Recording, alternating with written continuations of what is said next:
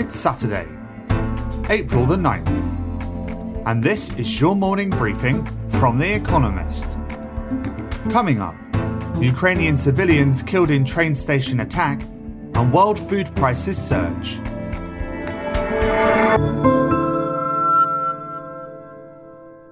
First, the week in brief. The death toll from a rocket attack on Kramatorsk train station rose to 50, including five children, according to Pavlo Kyrylenko, the regional governor. Ukraine's president, Volodymyr Zelensky, said there had been no Ukrainian troops inside the station. As one of the easternmost stations still open in Ukraine, it is a major hub for civilians evacuating the region. Thousands of people were inside at the time of the strike. Global food prices rose at their fastest annual rate for 14 years last month, as disruptions to exports, including grains and sunflower oil from Ukraine and Russia, compounded already rising costs.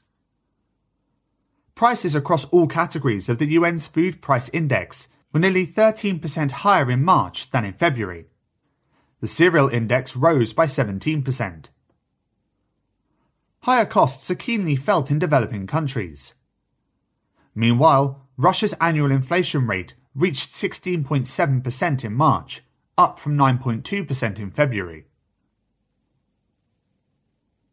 Slovakia gave its S 300 air defense system to Ukraine, following entreaties by Mr. Zelensky for more Western military equipment. In response, the Biden administration said it would deploy a Patriot missile defense system to Slovakia to be operated by American soldiers. Earlier, the Czech Republic sent Soviet made tanks to Ukraine, and Britain promised an additional £100 million worth of, quote, high grade military equipment. Ursula von der Leyen, the President of the European Commission, promised a quick response to Ukraine's bid to join the EU. During a visit to Kiev on Friday, she told Mr. Zelensky that a decision on Ukraine's membership would come in a quote, matter of weeks. Meanwhile, Boris Johnson, Britain's Prime Minister, met Olaf Scholz, Germany's Chancellor, to discuss how to help wean European countries off Russian gas. Russia announced it was shutting down the local offices of 15 foreign NGOs, including those of Amnesty International and Human Rights Watch. The Justice Ministry said the organizations were violating Russian law. Meanwhile, Dmitry Medvedev, a former president, said that the Western sanctions imposed on Russia were a declaration of economic war. Other news. A federal jury in Michigan acquitted two of four men accused of plotting to kidnap Gretchen Whitmer, the state's Democratic governor, over her COVID 19 restrictions in 2020. Jurors deadlocked on the case against the other two, resulting in a mistrial. Ahead of the first round of France's presidential election on Sunday, Emmanuel Macron, the incumbent, said he regretted having started his campaign so late. Polls suggest his lead has shrunk considerably in recent weeks, while support for his far right rival, Marine Le Pen, has surged. A jury in New York convicted Roger Ng, a former Goldman Sachs banker, of corruption charges related to the plundering of 1MDB, a Malaysian sovereign wealth fund. Mr. Ng was the first, and probably sole, person implicated in the scandal to face trial in America.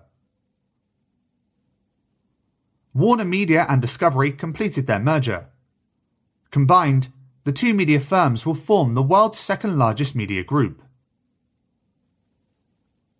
And word of the week non dom, short for non domiciled, a controversial British tax status held by some foreigners in the country including the wife of Rishi Sunak, the Chancellor of the Exchequer.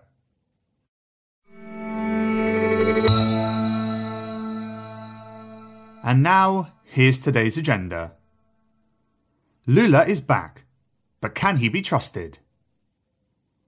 As President of Brazil from 2003 to 2010, Luiz Inácio Lula da Silva introduced welfare programs that lifted millions out of poverty he left office with an approval rating of 80%. On Saturday, he is expected to announce his bid for a third term. he leads Jair Bolsonaro, the populist incumbent, by double digits in most polls. But his rivals do not want voters to forget that after leaving office, Lula was handed a 12 year sentence for money laundering and corruption, and that he watched the previous election from prison. Mr. Bolsonaro calls him a quote, thief. But his supporters believe Lula to be the victim of a conspiracy. His convictions, part of the quote, car wash probe into government kickbacks, were later annulled. After a woeful pandemic, and with inflation at 11%, Brazilians may worry more about problems other than corruption.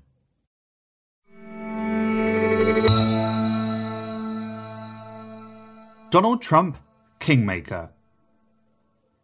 From the gilded halls of Mar a Lago, his Florida estate, Donald Trump is shaping Republican politics. Aspirants vie for the former president's backing. His influence will be tested by the performance of his preferred candidates in November's midterm elections.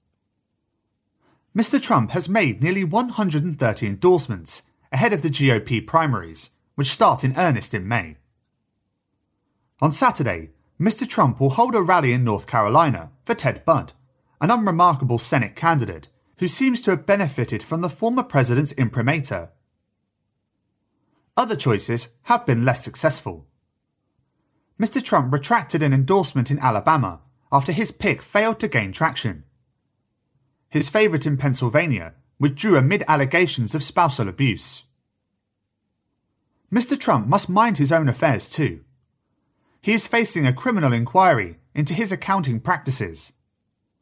And New York's Attorney General wants him held in contempt of court for failing to comply with a civil probe into his business dealings. The Trump brand faces all kinds of tests.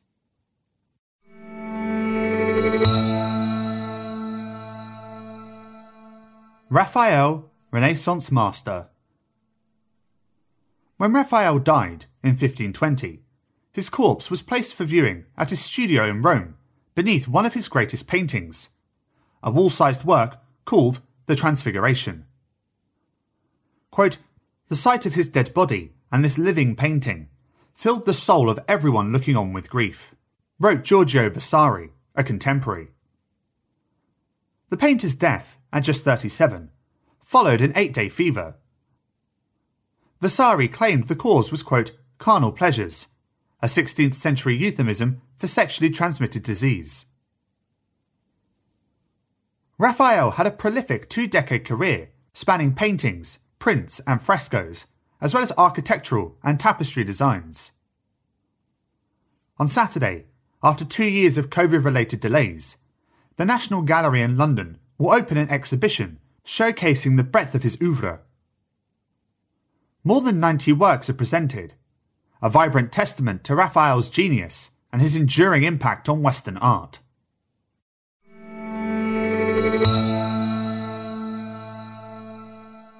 The Grand National's biggest challenge. In 1839, Martin Beecher, a soldier turned jockey, competed in Britain's first Grand National horse race in Liverpool.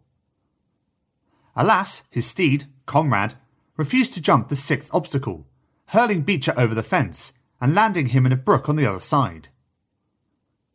What became known as Beecher's Brook is now one of the most famous and difficult jumps in racing. For jockeys competing in this year's Grand National on Saturday, Beecher's Brook might not at first glance look especially challenging. At 4 feet 11 inches, the height is manageable. But the course drops by up to 10 inches on the landing side, which the horses do not expect. This can prompt a stumble, or worse. Three horses have suffered fatal falls at Beecher's Brook in the past 35 years, and at least two others have died after sustaining injuries from tumbles at the fence. In 2013, a safety review prompted changes, including a reduction of the drop by 5 inches to the current level. Since then, the Grand National has been mercifully free of equine deaths.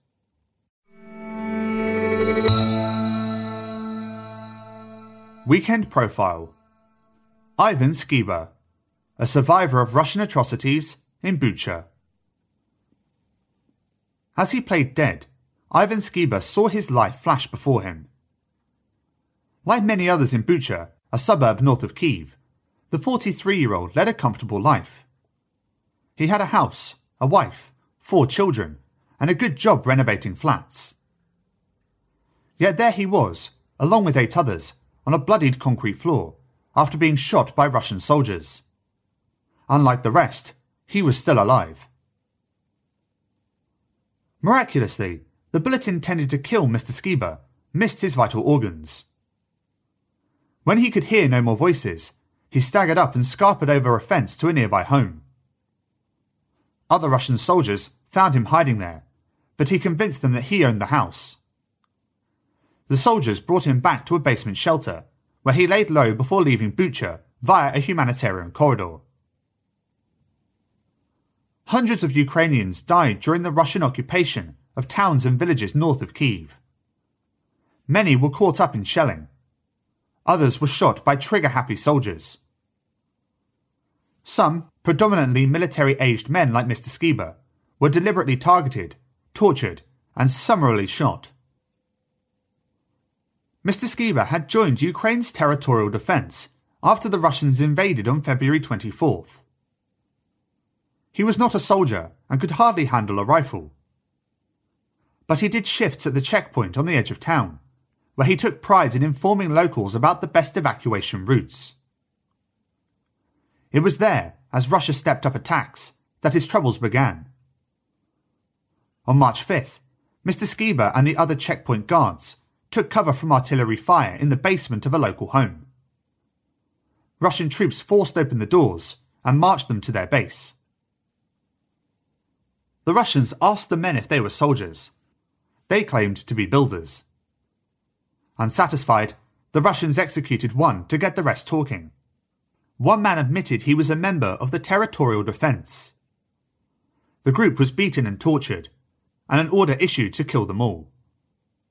Quote, the Russian commander said they should yebeshit, finish off us, but do it away from the base, recalls Mr. Skiba. The bullet from Mr. Skiba went through his body and he survived. Sviatoslav Turovsky, his friend and godfather to his children, was not so lucky. Photographs from the grisly scene show Mr. Turovsky's corpse in a burgundy jacket among rubbish and Russian ration packs. Quote, they took his life away, says Mr. Skiba. For what? Who did he threaten?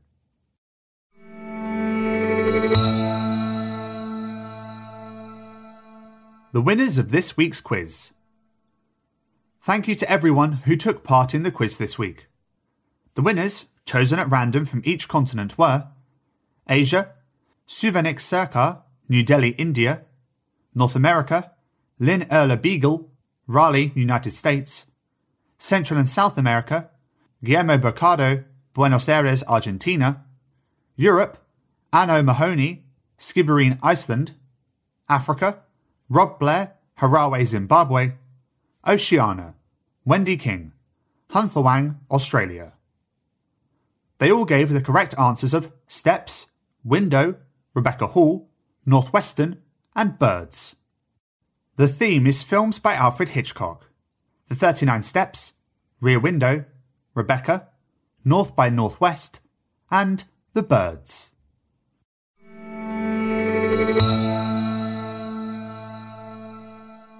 Finally, here's the quote of the day from Francis Bacon, who died on this day in 1626.